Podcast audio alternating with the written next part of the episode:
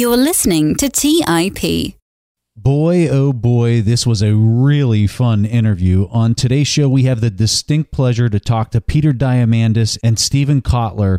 Peter was recently named one of the world's 50 greatest leaders by Fortune magazine, and he's the founder and executive chairman of the X Prize Foundation. Steven is a New York Times bestselling author, an award winning journalist, and he has an expertise in neuroscience, exponential technologies, and peak performance. These two have a new book that's coming out that's called The Future is Faster Than You Think. And let me tell you, this is a mind boggling discussion about what kind of technology is coming in the next 10 years. So without further delay, here's our chat with Peter and Steven. You are listening to The Investors Podcast, where we study the financial markets and read the books that influence self made billionaires the most. We keep you informed and prepared for the unexpected.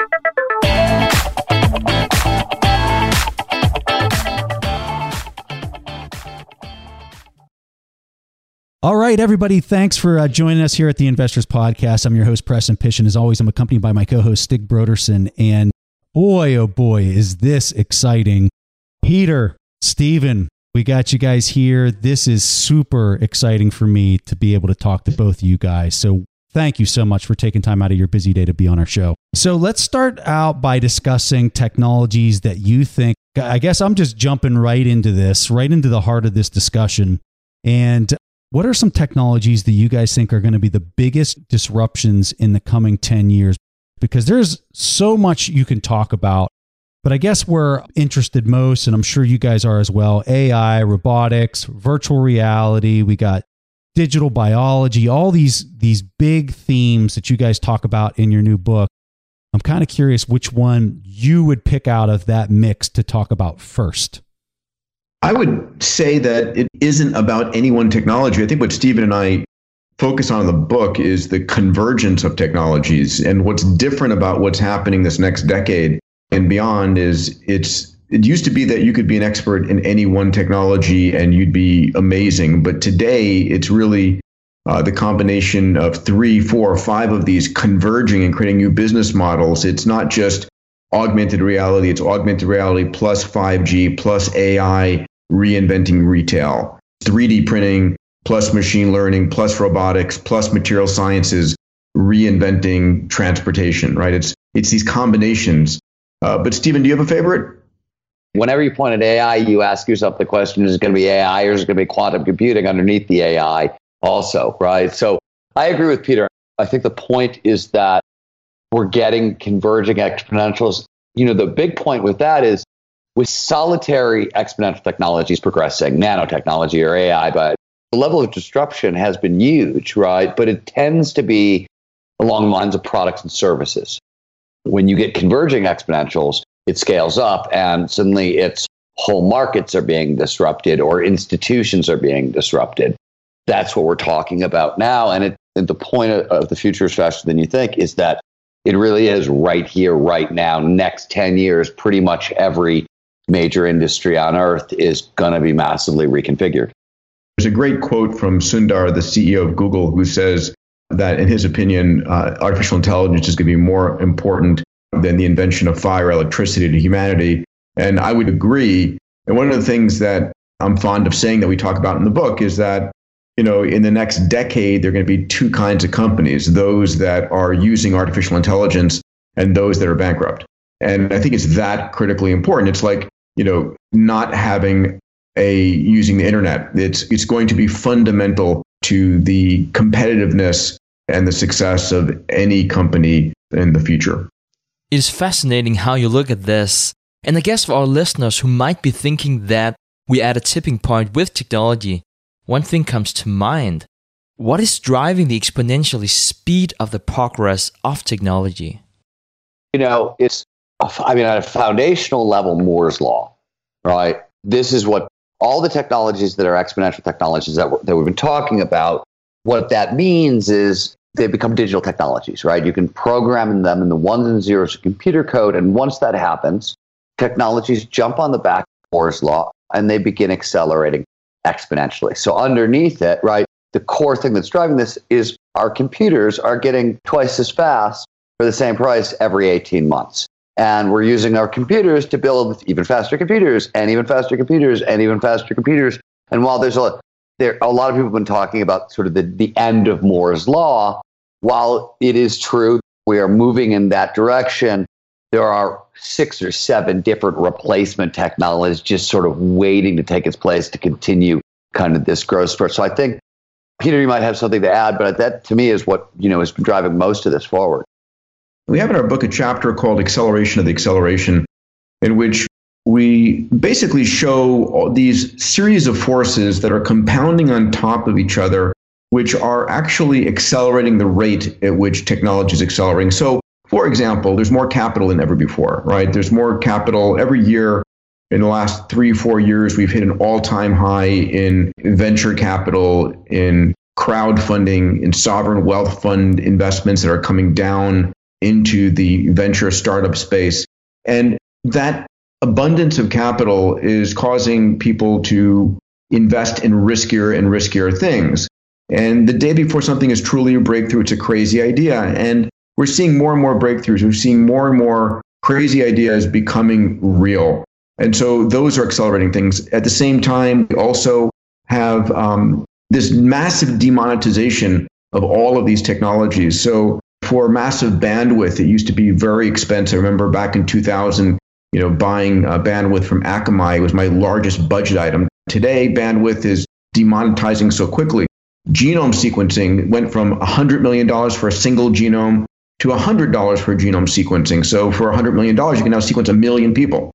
Things are getting cheaper and faster, and there are more people connected, and people are living longer. All of these things are accelerating the rate at which technology is transforming the world. One of the forces of acceleration, uh, and Peter mentioned it briefly earlier, is the creation of new business models. And I know that sounds like the kind of thing that doesn't sound particularly revolutionary, but if you look at the 20th century, we got roughly one new business model a decade. So in the 1920s, it was what they called bait and hook, right? Buy the razor is free, you're going to pay for the blades later.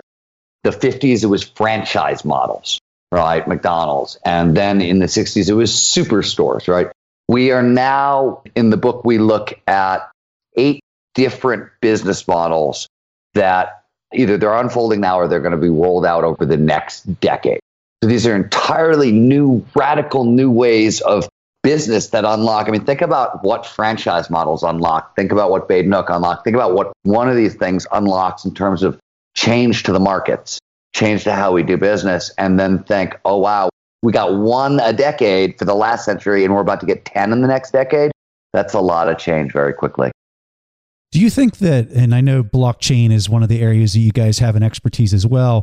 Do you think that with all the credit that's been created, unbacked fiat currency over the past, call it 30, 40 years, that has provided this influx of capital. And, and Peter, you made the comment that the capital that's being provided to the markets is going into riskier and risky areas.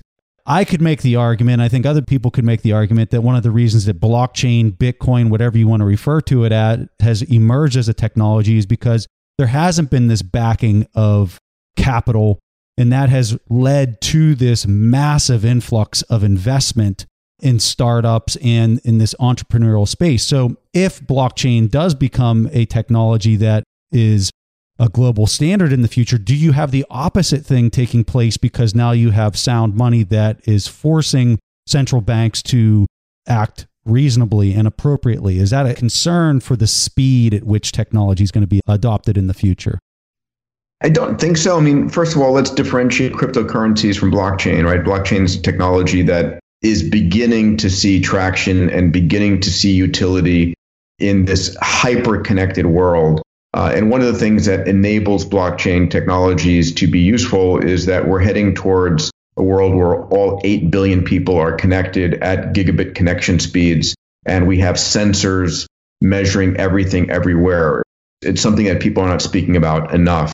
And blockchain is simply a technology layer that's going to enable us to connect with individual items and track movements of data and assets. But one of the challenges when it comes to the financial world and capital is that the old world economics are broken. How we measure economics of a person's productivity, a country's productivity. All those things are invalid in this day and age. You know, if I had an extra year of time, I would pitch Steven on writing a book on 22nd century economics. But we're heading towards a post capitalist society. I have to tell you, we finished abundance and I turned to you and I said, you know, Peter, I think the most interesting problems we uncovered are all in economics. And we have a spare four or five years. We can go back to school, get a degree, and write another book. I'm for it. The challenge is that, you know, the whole sharing economy, AI, robotics, all of these technologies, which are creating value creation, they're creating agility of capital, but they're creating value in ways that have never been measured before. Know, Steve and I talk about this in our first book, in our first collaboration called Abundance, the Future is Better Than You Think, in which, you know, we say, listen, a kid in a Maasai warrior or a kid in Tanzania uh, with a smartphone or feature phone has a million dollars worth of apps on it that has never been accounted for in the economic system, right? And when all of a sudden autonomous cars in the next four or five years are giving people back two hours of productivity a day, where is that going to be accounted for? Or the efficiencies that are coming. So economics are fundamentally broken. One thing that really impressed me is how you think about scarcity and how nothing truly is scarce. Peter, Steven, could you please talk to us about that concept? Technology has this ability to take resources that were once scarce and make them abundant. And the example we're all familiar with, um, and that we give it abundance that is still, I think, relevant, is film. When I was growing up, when Peter was growing up, and we went on vacation and we took our cameras, you took limited photographs because the photos were expensive to develop, the paper to develop, it cost money. And, you know, I was growing up in, in rural Ohio. We had to drive far away to get our film developed. Now, the problem, that was a scarcity problem, right? Now, the problem with photographs is I take so many of them, right? I have a sorting problem. I have an abundance problem. I don't have a scarcity problem. I have an abundance problem. Information is another phenomenal example. Think about how expensive information used to be. Think about how much money like a World Book Encyclopedia was, an Encyclopedia Britannica, or if you could afford the Oxford English Dictionary, right? Like that was something when I was in college we were dying to have. Now it's free. The whole things are free and abundant and everywhere. I say this a lot. You know, he likes to talk about energy, which is a great example. We have very scarce natural resources until we go to renewables and we go to solar and you realize, you know, we get 16 terawatts of power every 88 minutes from the sun for free and, you know, so it's not a question of scarcity now. We have to capture it, right? It needs technology to, to make it usable, but technology that tends to be a resource liberating mechanism. My favorite example is, you know, what would you think of as more scarce than a, a perfect diamond, a, a four, five, six carat perfect diamond? Right? There's a, a friend of mine who runs a company called the Diamond Foundry up in the Bay Area. Has built a machine about the size of a large refrigerator in one end comes methane, water, electricity. Out the other end comes perfect diamonds, six, eight, 10, 12 carat diamonds. Would you like a flaw in it? No problem. You want color? Sure, you can add that. And so this is again and again, there is nothing that is truly scarce. Even time is being made abundant, right? If you think about it, as we are, you know, on this podcast together, years you know, decades ago, we would have had to fly in an airplane, spend the day getting together in a recording studio and doing this. Now we can use bandwidth and technology to instantly connect with each other. In 1900, the average person living in America did 58 hours of housework a week. 58 hours. It's now an hour and a half, thanks to labor saving devices, right? Like running water, a shower, a vacuum cleaner, take your pick. But that's astounding. We've taken what was really like a work week and a half of ours and essentially removed it and can now spend it doing podcasts with you. Let's take a quick break and hear from today's sponsors. Today's episode is sponsored by Range Rover Sport.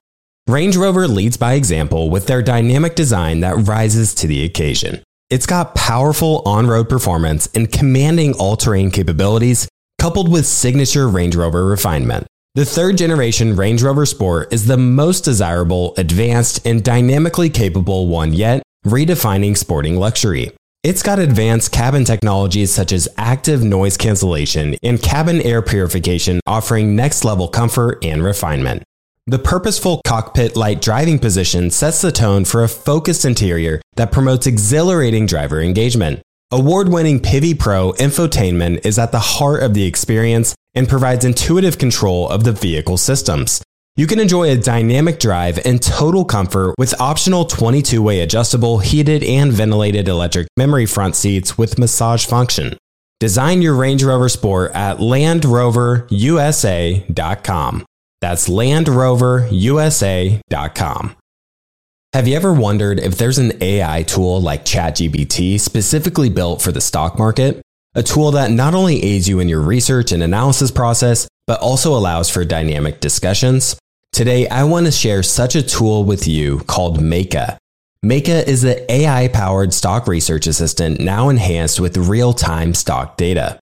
Meyka does a lot of the heavy lifting of sifting through financial statements and company data and delivers it to you nearly instantaneously. And the best part is that it's 100% free.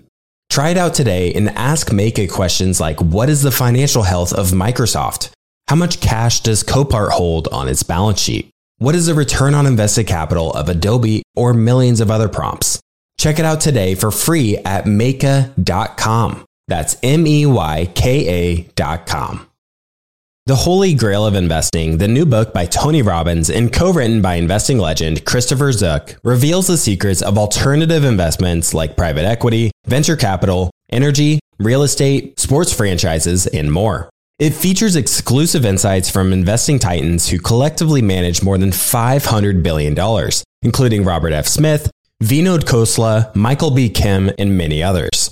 In the holy grail of investing, you'll discover how to take advantage of the trillions flowing into private equity by becoming an owner of firms that actually manage the assets and share in the revenue they generate, how to take advantage of the two to three times higher returns of private credit as an alternative or complement to bonds, how to invest in the energy evolution and ride the wave of trillions in global investments, how investments in private real estate can work as an inflationary hedge and source of tax efficient income, and how many of the world's greatest investors thrive in both good times and bad. The Holy Grail of Investing by Tony Robbins is available now wherever books are sold. All right, back to the show. Which I am extremely grateful for. And then you just think about how you're replicating this conversation into other people's lives and then the access that they're getting. It's just, it's totally mind blowing how we're able to disseminate that information and then the access and the gatekeepers that are gone and everything else. It's just fascinating pulling a little bit more on the thread with time and scarcity, let's dive a little bit into biology because, Peter, I mean, you're a doctor from Harvard University. I mean, come on, this is crazy. Listen, it's a crazy what's going on, right? And there's we have a chapter in the future is faster than you think on both how healthcare is going to be reinvented this decade and on longevity. So one of the things that's extraordinary is we really have moved into a digital biology space where you know, the cost of sequencing a, a single human genome, 3.2 billion letters of your ATCs and Gs of your life, used to be $100 million. Now it's sub 1,000, soon to be $100. And to the point where every child born or when you enter the hospital, you'll be sequenced just so that they know what drug is working best for you, not for people who are your general, you know, age range, but specifically for you. We're also seeing a revolution in gene editing. Everybody's heard of CRISPR or CRISPR Cas9. A new variant of that that was just announced recently at Harvard and MIT at the Broad Institute can do very highly precise single nucleotide changes with the promise of being able to correct something like 89%, 89% of all genetic disease. 32,000 different diseases, uh, genetic diseases, are single single base pair errors that, you know, CRISPR 2.0, right, is what I think what they're calling it. That's amazing, right? Like one development that erases 32,000 diseases literally permanently. This might be a, a, lack of my understanding when you get into the biology space, but some of the stuff that I've read from David Sinclair, and he's talking about how the epigenetic portion of a person's genome is what's causing a lot of the information loss. It's causing aging. But you guys are talking more down on the DNA strand, specifically not how the histones are and the histone factors are interacting with the epigenome. So when you talk about those two, how they correspond with each other, do you find that one's more important than the other in reference to epigenetics versus on the actual DNA strand? So, first of all, uh, David Sinclair is amazing, and I loved his new book, uh, Lifespan, and commend it to everybody. So, after you read Future's Fast and you think, read Lifespan. Uh, so, but they're two different things, right? Our genome, there are 3.2 billion letters, again, of four letters, A, T, C, and G, the four uh, nucleotides, codes for the digital information, as David talks about. And an error in that can cause thalassemia, sickle cell anemia, it can cause a multitude of different diseases. And if you inherit that sequence, you have that disease. And up until now, you could not cure it. The best you could do is treat yourself. And these latest version of CRISPR gene editing could potentially cure it. Go into your own genome and replace that letter for you. It's like going in a word processor and correcting a spelling error. The epigenome is uh, critically important, and David talks about the information theory of aging. He points out there's a particular system in the body that does two things it corrects genetic mutations that you accumulate as you get older, the sirtuin system, and it also turns on and turns off genes so that a kidney cell acts like a kidney and not like a liver cell. And the sirtuin system does both. And as you get older and you accumulate more and more genetic mutations, your ability to regulate at an epigenome level becomes weaker and weaker. There are nine different things that kill us, basically, at this point that we know of. And as Peter just pointed out, there's three or four different approaches to each disasters. And so when you talk about the field of longevity or anti-aging, you're talking about people going at all of these nine causes of death, basically. So we talk about these in the book. We talk about uh, where we are with stem cells. Uh, we talk about Wnt pathway communications, which are cell to cell communications. And ultimately, when we're talking about an abundance of time, one of the things that we're excited about and we write about is that people can begin to expect a longer, healthier lifespan. Interesting. All right, so a lot of people in the audience are huge Warren Buffett fans. He always asks this silver bullet question to the management, basically asking if you could remove one competitor from the marketplace, what is it that they do specifically well? Now, I would like to spin that question a little and then ask you which large industry gets the silver bullet, meaning which large industry will be completely disrupted next and how? Healthcare, education, top two. I think the whole educational system is fundamentally broken. I have two eight year old boys in school. They're in a great school, but you know, our school system testing to test, having, you know, this situation, and it's the majority of schools around the country, not all, are built for, you know, 200 years ago. They're built for the Industrial Revolution, which everybody had to learn a certain number of skills. The bell rings and people move into the next teaching slot you know, when's the last time you sort of uh, did algebra or, you know, factored a polynomial? It's just, you know, we spend so much time doing and teaching that, but we don't teach the fundamental things that are critically important for us in society today. You know, how to pitch your idea, how to find your passion, how to be empathetic, how to be a great storyteller, you know, how to be an entrepreneur, whatever it might be. So we need to reinvent education fundamentally. Steven, what are your thoughts? Cattle ranching. I think agriculture is going to massively change. Um, I think it has to for environmental reasons, but I think the technology is coming. I think that's one.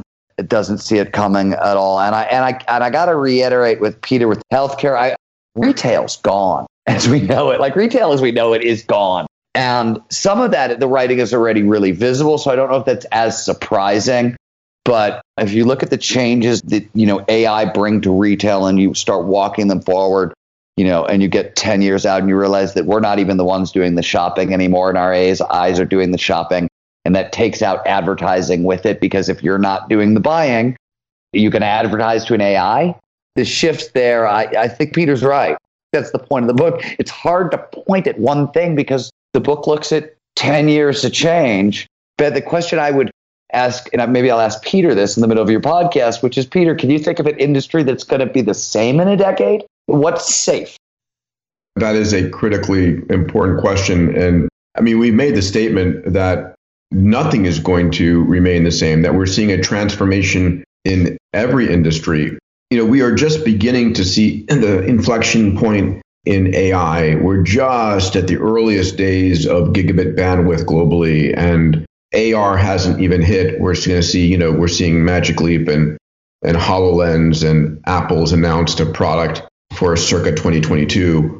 But the thing that that we really hit on in the book is we're going to create more wealth in the next 10 years than we have in the entire past century, and every industry is going to change. So so I'm kind of fascinated because you two can ask each other questions that are way beyond the scope of somebody like me that's way on the outside of this technology front. So I'm kind of curious because I really liked what happened there, Steven. Peter, if you could ask Steven a question and vice versa, what would be a question that you would play stump the chump with with your counterpart? So, so here's a question, right? And I ask this now every audience I go to: What is something that AIs will not be able to do that humans can do, right? Uh, and we're going to find out what it truly means to be human because of that. So, how long will it be, Steven, before an AI is much better at writing novels and books than humans? That's an interesting question, right? The best uh, we know this past, I guess it was two years ago now, an AI came very close, right, to winning one of Japan's big writing awards it's interesting. I think it's going to be uh, 10 years, 15 years. How long until AI can produce things that are as interesting and riveting and everything else as a human? Three to five, six, seven years, I think. I mean, even like you look at some of the AI films that are now floating around online, they're not like normal films, right? You wouldn't watch them in the same way you would go home and watch West Wing episodes, but there's something really weird about watching them and they're fascinating to watch because you're like, wow, this is a, a non human consciousness built this thing that I'm watching. And that's a very interesting experience. Wow, I never heard about such a thing. So, to clarify, you're saying that films being made right now that no humans have touched, is just purely AI generated? There's a couple of shorts out there. We write about one where they let an AI read hundreds of horror scripts and then write one of their own. They used an AI, Morgan, I believe was the name of the thriller. They used an AI, had an AI watch a hundred different horror movie trailers, and then they used it to make this trailer. You can just type AI movie into Google, and you'll see some of this stuff. Yeah, there is uh, a number of AI generated films that have come out. And it's just the beginning, right? So, you know, for everybody listening, it's it's like Will an AI be the best comedian in the world? Will an AI be the best artist in the world, the best writer in the world, the best musician in the world? And you know, the interesting thing is we're going to find out soon enough. There will never be an AI who's the best writer in the world until, you know, especially if longevity, you keep me alive for a while, I can hold on to that title, of course. But everything else, I totally agree with what he said. You got to think big. So, Steven, what would be your question? Another question over to uh, Peter. So, Peter, like I know, like first of all, you just made your comments, uh, your feelings on education really clear. So we, and I agree with you, right? And you've you've you've taken an active participation in help helping to reinvent education with the Global Learning X Prize, which was kind of aimed at reading, writing, and arithmetic. So you did that. If you were going to reinvent education, what's the next step? What do you do next? I mean, for me, the thing that makes education amazing is going to be living it. You know, in medical school, we had the old saying, watch one, do one, teach one. And in the virtual world, you're going to be able to easily do that, right? Where, you know, the example I talk about a lot. And, you know, if I want to study ancient Greece, what I want to do is put on my VR headset and go and walk around ancient Greece. And there will be some guy who looks like Plato sitting on a piece of marble over there, and it'll be an AI generated avatar that everything ever known about Plato is driving that AI algorithm. So when I speak to that AI, it is as close as possible to Plato. You think that's the next step? That's where you would you would go next. I think that's the most impactful transformational next step. I think there are interim steps. I think there are things like, you know, everybody learns in different ways. Some people are tactile, visual, auditory, and you know, can a person get their education in the exact way it's best for them? Can we measure a person's brain waves to know did they understand that concept or not? Because there is an ability to, you know, you know when you get something, aha, that aha moment, that's brain chemistry. There is a signal when you have that happen. And if you don't, if you're confused, there's signals there.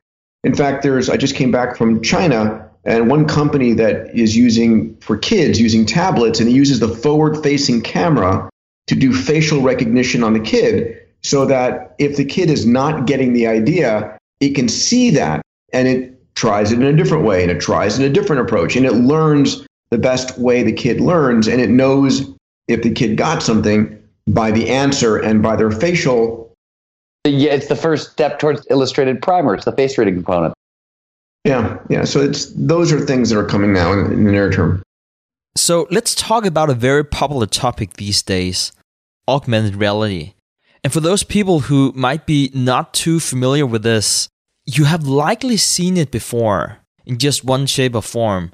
It is a real world environment that is just enhanced by computers. And one example could be Pokemon Go, or it could be filters on Instagram. And right now, you see a very interesting development with glasses with new features for augmented reality. Could you please talk to us about that and how prevalent you think it will be in the future? we have HoloLens, we've got Magic Leap, we've got a dozen other small companies. The kahuna that's going to be coming in is Apple.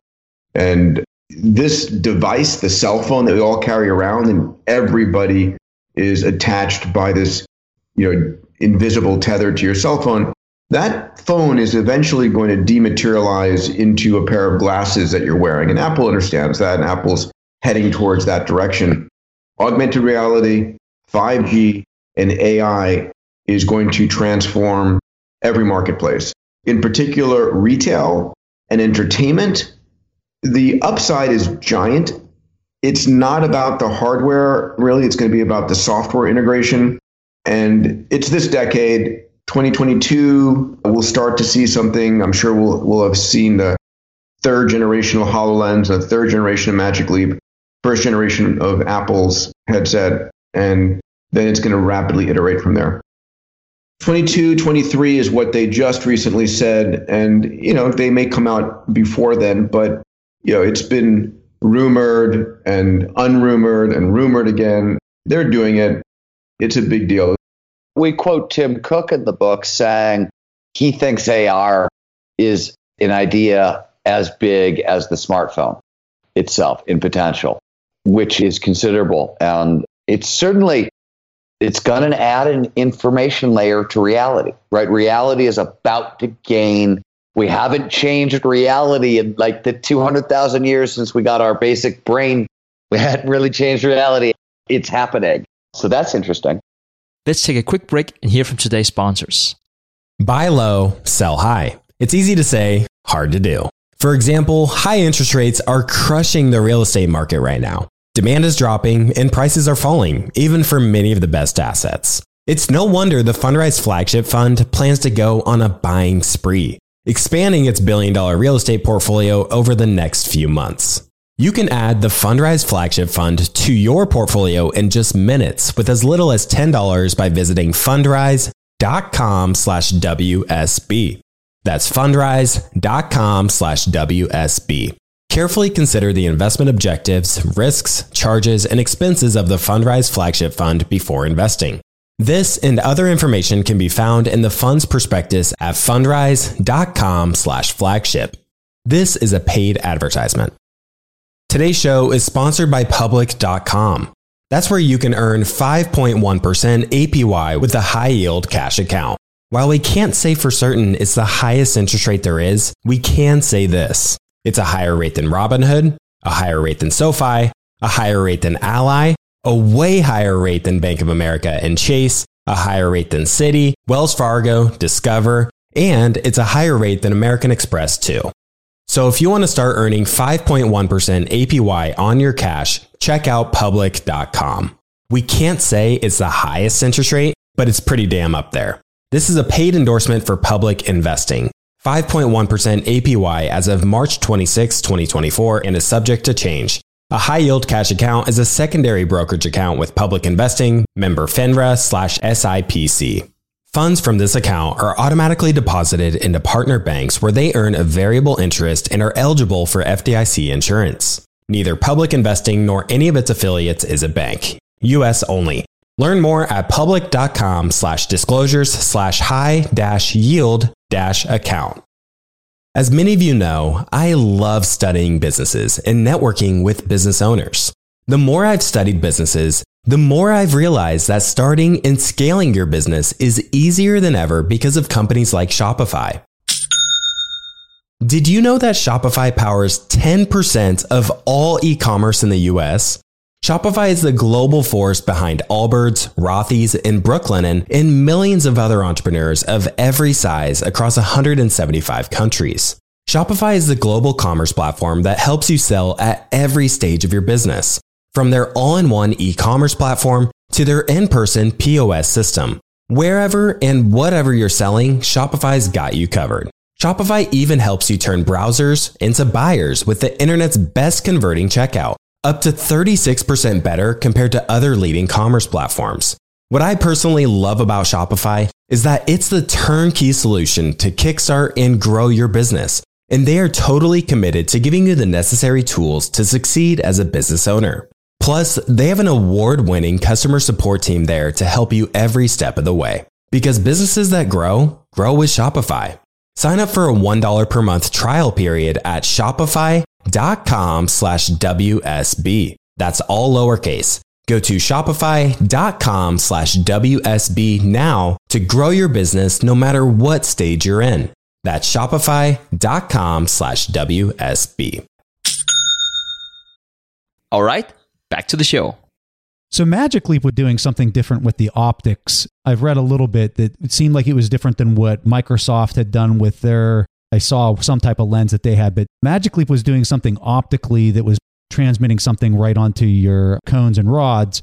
Is that a similar path that Apple's going to take? Is that the most predominant technology that's going to be able to bring the most amount of data to that sensor on the human?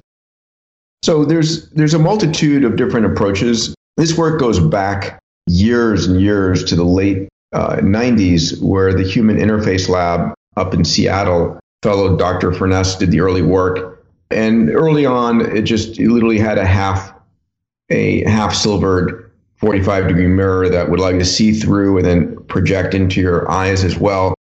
One of the things that is the holy grail here is what's called a virtual retinal display, where there's a laser that paints an image on the back of your retina. One of the companies we talk about in the book is one that's created hard contact lenses that you would wear that would generate an augmented reality image. So you can look through the contact lens and see an image superimposed. And if you close your eyes, you can watch a movie. I mean, that's pretty insane, right? So it's just beginning. We don't actually know what Apple is going to be uh, rolling out with, but whatever it is, it'll be beautiful and expensive. I can definitely say for Preston and me, and I'm sure for everyone else listening to this, we're just amazed how you, Steven, and Peter have access to the newest groundbreaking technology way before the public gets any insight into what is on the horizon. So I'm very curious about your response to my next question. Over the last two to three years, what did you guys see that really just gave you goosebumps where you were like, oh my God, what is going on here? I'll tell you my first one. There's a uh, technology or a company, it's called Lifekind. And what they're doing is they are digitizing people, they're creating AI personas. The first person they're working on is Tony Robbins. So I want you to imagine the following you create a neural network which you train on all of Tony's videotapes, audio cassettes, live events, all of his books. And so you create an AI that, first of all, can generate exactly what it looks like and exactly what it sounds like but that can respond as he would respond. Right. So if you were to go to him and say, Hey, Tony, listen, I'm having difficulty in my relationship and this is what's going on. And the AI would 99.99% respond as Tony would, except this AI can now have a million simultaneous conversations, a hundred million simultaneous conversations. So it's, you know, it's a Tony coach in your pocket. Right. So that's that's an amazing capability. And I've seen that is a blow away. So imagine being able to have the best investors digitized in your pocket to have conversations with. They are, I'm very proud. I'm going to be the second person they're digitizing after Tony. There's a lot of them, but going back four or five years ago, six years ago, uh, the Department of Defense was really worried about the rising tide of soldier suicide. It was a real problem the best way to to deal with that, you know, stem that is early detection of PTSD and depression. And the best way to do that is live interviews with psychologists. And there just weren't enough psychologists. They just they couldn't scale them up. So they went to USC and they built Ellie, the world's first AI psychologist. And she di- started out as a diagnostic psychologist Ellie, at the time they built her, was reading 60 different emotional cues, affective cues, vocal tone, eye gaze, on and on. Now I think it's well over 100, 60 a second. So, first of all, it turns out soldiers prefer talking to Ellie than they do to actual shrinks because Ellie never judges, right? She's a computer, she doesn't judge. And I had a session with Ellie, went to USC and had a session with Ellie, and went in thinking, oh yeah, whatever. I'm gonna talk to the AI shrink. Okay, whatever. It, like Ellie literally looks like a, a middle-aged Hispanic woman. Is really what she looks like, and cartoon of a middle-aged Hispanic woman. And I got to tell you, I got sent to shrinks as a kid. I was a bit of a wild child, so I had my run-ins, and it was I don't like them. They're uncomfortable. I don't right. I walked in. I'm talking to Ellie. And I'm like, holy crap! It's this. I feel the same like I used to. But for soldier suicide, she's very like the DoD is rolling Ellie out at scale, right? This is psychology at scale. It's it's a diagnostic level psychology at this point, right? Trying to diagnose mental illness for intervention purposes, though it's rapidly going up. It was talking to a computer that knew me better than I knew myself was a very odd sort of moment. We have young listeners in our audience that are in college and in high school what is your single best advice for that young listener that is looking up to you two and just looking at everything that you guys have accomplished and thinking that is just impossible? What would you what's your advice to that person that's listening? One critically important thing that is independent of technology is get clear what you love to do more than anything else in the world.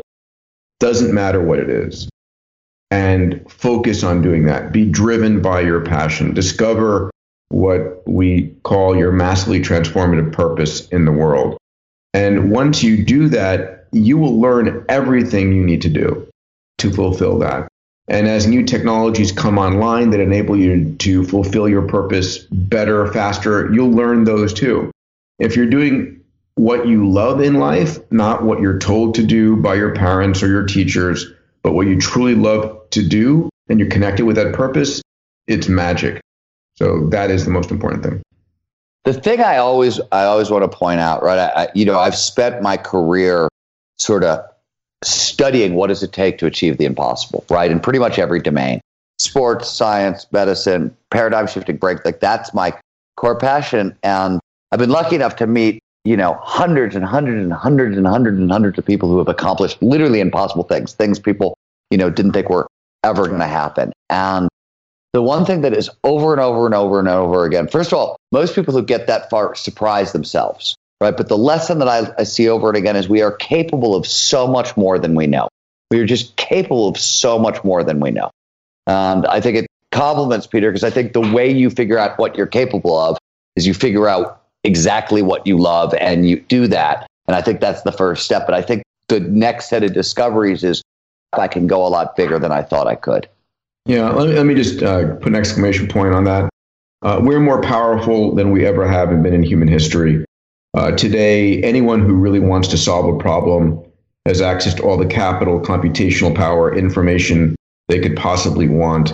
And I think one of the reasons for this book is to give people a sense of both hope and a sense of empowerment. The goal here is that we want people not to be fearful of the future because the rate of change is increasing so fast that people get scared about the world going. You know, am I going to survive? This book is a roadmap of where the world is going in this next decade and a roadmap of empowerment so that people get a sense of this is an exciting future and I can be part of it. And I think one of it is one of the concepts here is we're living in a world where instead of complaining about problems, you can go out there and solve them. One of the themes is the world's biggest problems or the world's biggest business opportunities. Want to become a billionaire, help a billion people. This book lays out those opportunities. Gentlemen, what an honor to speak with you. The name of the book is The Future is Faster Than You Think by Peter Diamandis and Steven Kotler. Guys, where can the audience learn more about your book? The website for our pre order campaign, because we're going to have a ton of amazing uh, who people order before uh, the book comes out on January 28th, is going to be um, futurefasterbook.com.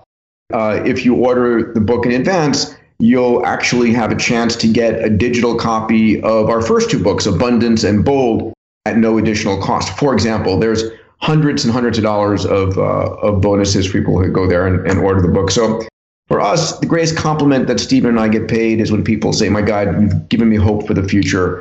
You've shown me where the world is going, and I'm excited about it. And and for anybody listening, uh, whatever podcast app you're using, if you just go into the show notes, I'm going to have a link for what Peter just mentioned. Just click on that link, and it's going to take you right to that option for you to to do the pre-order. So, guys, thank you so much. This was so awesome. Thank Pleasure. You. Great. Take care. All right, guys. So, if you're really into tech like Steven Kotler and Peter Diamandis, and just really curious about what the future will bring, I highly recommend that you listen to a new show, Silicon Valley, here on the Investors Podcast Network, hosted by Shawn Flynn. In this episode that I'll play a few minutes from, Shawn is speaking with senior research scientist from NASA, Jonathan Trent. Could you talk a little bit about going to the moon, the history of it, and when are we going to go to Mars? I'm actually really excited about the idea of going to the moon and sending humans to the moon and Mars and Mars exploration, but not for the same reasons that most people are excited about it. So Elon and I would be uh, completely at odds about why we should go to Mars.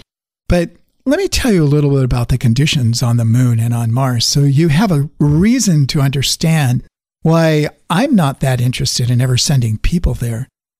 So you need to understand that on the moon, the daytime, which lasts about 13 and a half Earth days, the temperature at the surface of the moon gets to about 260 degrees Fahrenheit. That's about 127 degrees Celsius.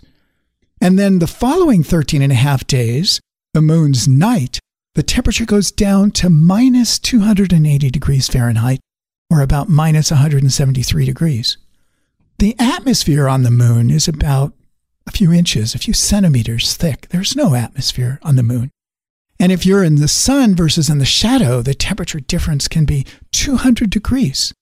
So the human body on the, on the moon is really at a loss for survival. But let's talk about Mars because everybody talks about Mars as though we're going to build a colony there. So you need to understand Mars has an atmosphere. It's about 100 times thinner than the Earth's atmosphere, and it's made up of 95% carbon dioxide. So, in contrast, the Earth has about 0.04% carbon dioxide, and we're worried about it because it's going up and it's causing greenhouse gas. But Mars has a little bit of nitrogen in the atmosphere, about 2.7%, so less than 3% nitrogen, whereas the Earth's atmosphere is 78% nitrogen. Now, here's the key the Martian atmosphere has only trace amounts of oxygen, almost unmeasurable, whereas the Earth's atmosphere is 21% oxygen it has a tiny bit of CO2. So, what does this mean? This means we will never breathe the Martian atmosphere, And of course, we can make oxygen by stripping the oxygen out of the carbon dioxide, which is CO2, and we can take the O2 out of the carbon dioxide. But you know, in the Earth's atmosphere, we breathe mostly nitrogen. So nitrogen is the carrier gas. So while we can get oxygen from the Martian carbon dioxide, where are we going to put the gas? The gas has to be carried by another gas. And in our case, it's carried by nitrogen. So the Martian atmosphere is really a problem, not only for breathing, but also because it's so thin. What does this mean? This means that the pressure at the surface of Mars is much, much lower, a hundred times lower than the pressure on Earth. What does pressure do? It influences the temperature at which water boils, for example.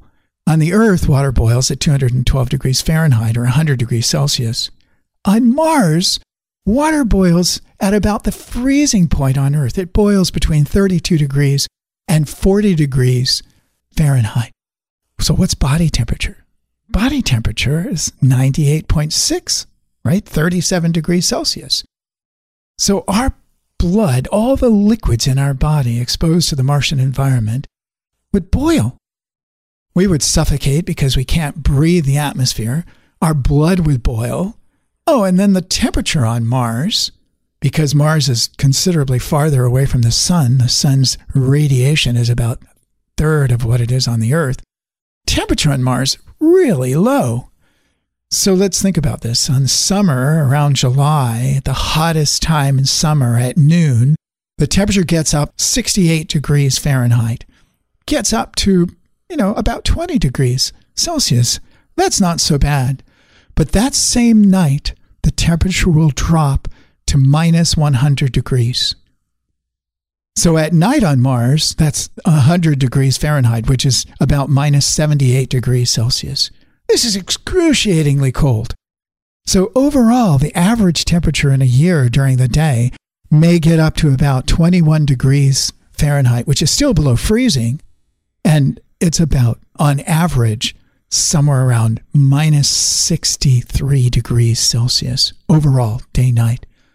So the temperatures and the pressure and the conditions on Mars are really, really difficult to try to make human habitation.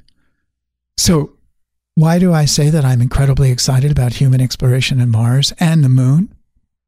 Because imagining what it would be like to put people in that resource limited environment in that place where there's no water and there's no atmosphere to breathe and there's nothing that remotely resembles food, that place where there are no, none of what we can take for granted as what we call ecosystem services, imagining what it must be like to live there means that the resources from the waste products of the humans that go there are more valuable than anything we find on the moon or on Mars. And that process of trying to envision how people would survive in these resource limited places teaches us a lot about how somehow come to terms with the resource limitations that we're starting to experience on Earth. If you would like to listen to the rest of this amazing interview, I've made sure to put a link in the show note. And if you would like to subscribe to our new show, Silicon Valley, and stay updated about the latest trends in technology, Make sure to search for the Investors Podcast Network on iTunes, Spotify, or whatever kind of podcast app you're using. And our new show, Silicon Valley, will just pop up and you can just subscribe right there. But guys, that was all the press that I had for this week's episode of the Investors Podcast. We see each other again next week. Thank you for listening to TIP. To access our show notes, courses, or forums, go to theinvestorspodcast.com. This show is for entertainment purposes only. Before making any decisions, consult a professional. This show is copyrighted by the Investors Podcast Network. Written permissions must be granted before syndication or rebroadcasting.